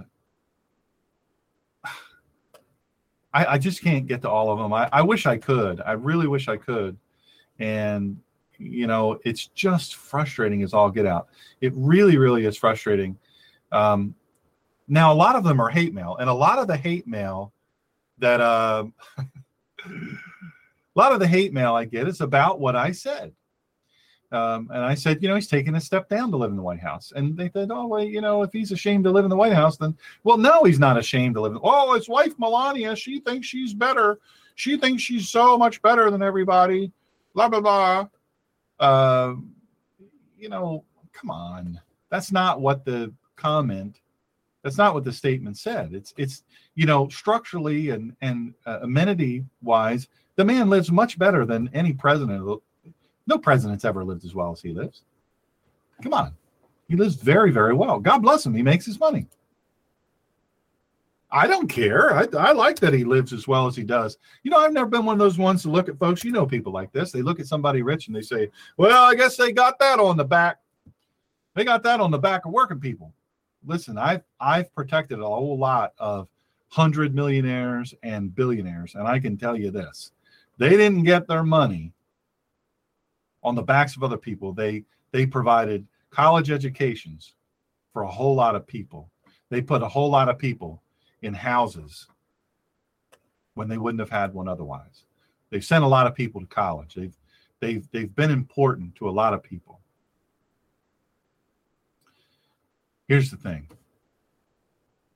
Here's the thing. What we need to remember is this. Number one, well, let me say this about that because I'm running out of time. I didn't realize. Good lands. Got a little bit of time left. Sorry about that. Um, I just have so much fun with y'all. You just don't even know. Um, people are throwing around this term neocon. He keeps hiring neocons. Neocons. Stop with all the neocon talk. Come on. You know, it, the all the labels that people want to throw around. First of all, they're very inaccurate, and in many cases, they're they're parroted words to the left. But the fact of the matter is, uh, you know, there's a lot of good people that've been hired a lot of been good, a lot of good people. And my point in reading that post was a sharp, uh, really, really sharp post, and, and and I like that. But people are freaking out now because he said through Kellyanne Conway, who Kelly, Philly girl, mother of four, very successful business lady herself, one of the sharpest people on the planet. Kellyanne uh, said that you know it's not going to be a priority for him to prosecute her to lead a prosecution. Well, that's not what the president does. He's got a lot of stuff to do. And certainly right now, that's the last thing in the world he should be talking about. So she set up because people keep asking from the press, they keep asking to try to stir some stuff up. And she said, no, that's not a that's not a high priority for him right now. But you know what? He's not the guy that does it. The special prosecutor gets appointed and they say, okay, go investigate it. Guess who's going guess who else is going to get investigated? The first family. The current occupant of the White House. Oh, I can hear it now. Donald Trump has has evicted a black family from their home. His first order of business is evict a black family from their home. Well, he didn't evict them from their home. He evicted them from our home. And it's about time they left. My friends, what I'm saying to you now is enjoy Thanksgiving tomorrow. Enjoy Thanksgiving tomorrow. Don't let yourself get all spun out. If you've got family that's you know maybe they believe differently i have family uh, listen judicial watch you're you're absolutely right judicial watch is not going away uh, support them where you can by the way we have a donate button on our website uh, the ninjapastor.com um, or drshawngreener.com the same website but whichever one you want to type in we have a uh, donate button there if you're so moved to do that and believe in what we do and you, you have the means to do it but we'd love to have you whatever small amount doesn't matter to us we're just honored to have it because that's how we do it that's how we do it. We use our own money first, and then anything that comes in reimburses us. But uh, so far, we're not even even. So, you know, it is it is what it is. But but those six things that I said, a good life with the six essentials, they're not money. Um, the ultimate expression of life is not a paycheck. It's not a Mercedes. It's not a million dollars or a bank account or a home. It's it's it's it, the the the ultimate expression of good life is living a good life. So you've got to ask yourself if you have some quiet time, maybe maybe uh, maybe you don't have a bunch of people in your house over Thanksgiving. Maybe Thanksgiving evening is going to be a real quiet evening at your home, and and you're going to be lonely. Think of the people that do love you. Remind yourself who loves you dearly.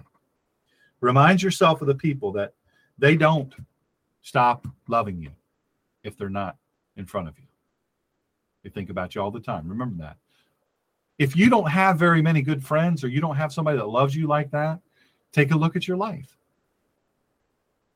Take a look at your life. There's a reason for things. I'm going to say this productivity. Be productive. Nobody wants to be friends with somebody that's not productive. Nobody wants to be friends with a lazy person. Good friends, man, friendship. Value your friends. I consider all of you that that listen uh, to be to be friends of mine. Now I have some seriously close friends, many of whom who listen to this, but I have a, a kind of a, a group of close friends that I'll tell you what, I'm so honored to be their friends. I think of it every day. I say to myself and friends and family every day, man, how did I get so lucky? How did I get so lucky to have friends like this? That's what I'm thankful for. So if you're alone on Thanksgiving night, look at ways that you can build friendships. Go to good places. Don't find yourself in bars. Don't find, man, there's nothing good going to come from that. Don't, sharing alcohol is not going to get it done. Go someplace healthy. If you've got a few pounds you need to lose, join a club. There's plenty of clubs that 20 bucks a month. My goodness. Join a health club. Get take a class. Start walking. Start walking. You got to invest in friendships. Meet some people there that you like. Take the step to reach out to them. Invest in them. You got to get rid of some of the friends that are on your friend list that aren't good people. They're dragging you down. They're always hurting you. They're always giving you pain. You got to stop that. You got to stop that. You got to cut that out. Point here is you got to have real friends. You have real friends. Remember your culture. Remember where you live, how you live, the tapestry of your life. Don't forget that. Don't forget that. That's all good stuff. Don't forget your faith, folks. Spirituality, faith, real faith. Mine is in the living God. It's it's a foundation that is the foundation of your family. Your faith builds your family, and that builds the nation. But don't forget to study. Don't don't forget to practice. Don't forget to teach. You say, "Well, I'm not a teacher." One of the best Bible teachers I ever had. Only went to the fourth grade. She was a poor, poor black lady, but she knew the word. What an amazing teacher. And, and you know what? I'm going to say this. A lot of people are afraid to share their faith. I said this before, I'll say it again. If your faith is authentic and worth practicing, it is surely worth sharing. And if you tell me, hey, man, my faith is a very private, confidential matter, I don't discuss it with anybody, then I'm going to let you in on something. You don't have a faith, you have a secret. Don't be afraid. Don't miss anything, live life. You say, I don't have much money. Get outside, walk around, look at stuff, smell the smells of autumn realize uh, everything that's around you. Most of my photography I do uh, is not out in the wilderness. It's it's trees and bushes and birds right around where I live. Get to know your neighbors. Get to know the ones that you can trust. Get to know the ones you can't trust. Be real with people. Don't tell everybody all your business. Don't tell everybody all your business. Just just be smart. Live a vital life. Live well. Live well. See everything you can see and then your family and your inner circle. Man, man, doesn't get any more important than that. Be a lucky, lucky person who has people in their lives that love people worth loving. Tofu just might taste a whole lot better if you do those things. Make your own list. Don't rely on me. Make your own list. Not everybody's the same. Everybody's different. God bless you. Thank you so much for listening to this show, The Collision of Faith and Politics with a Ninja Pastor. Please share it. If you heard about this on uh, social media, please share the links. Tell people about it. Maybe put a comment on there. That will be great. That's what makes us able to expand. God bless.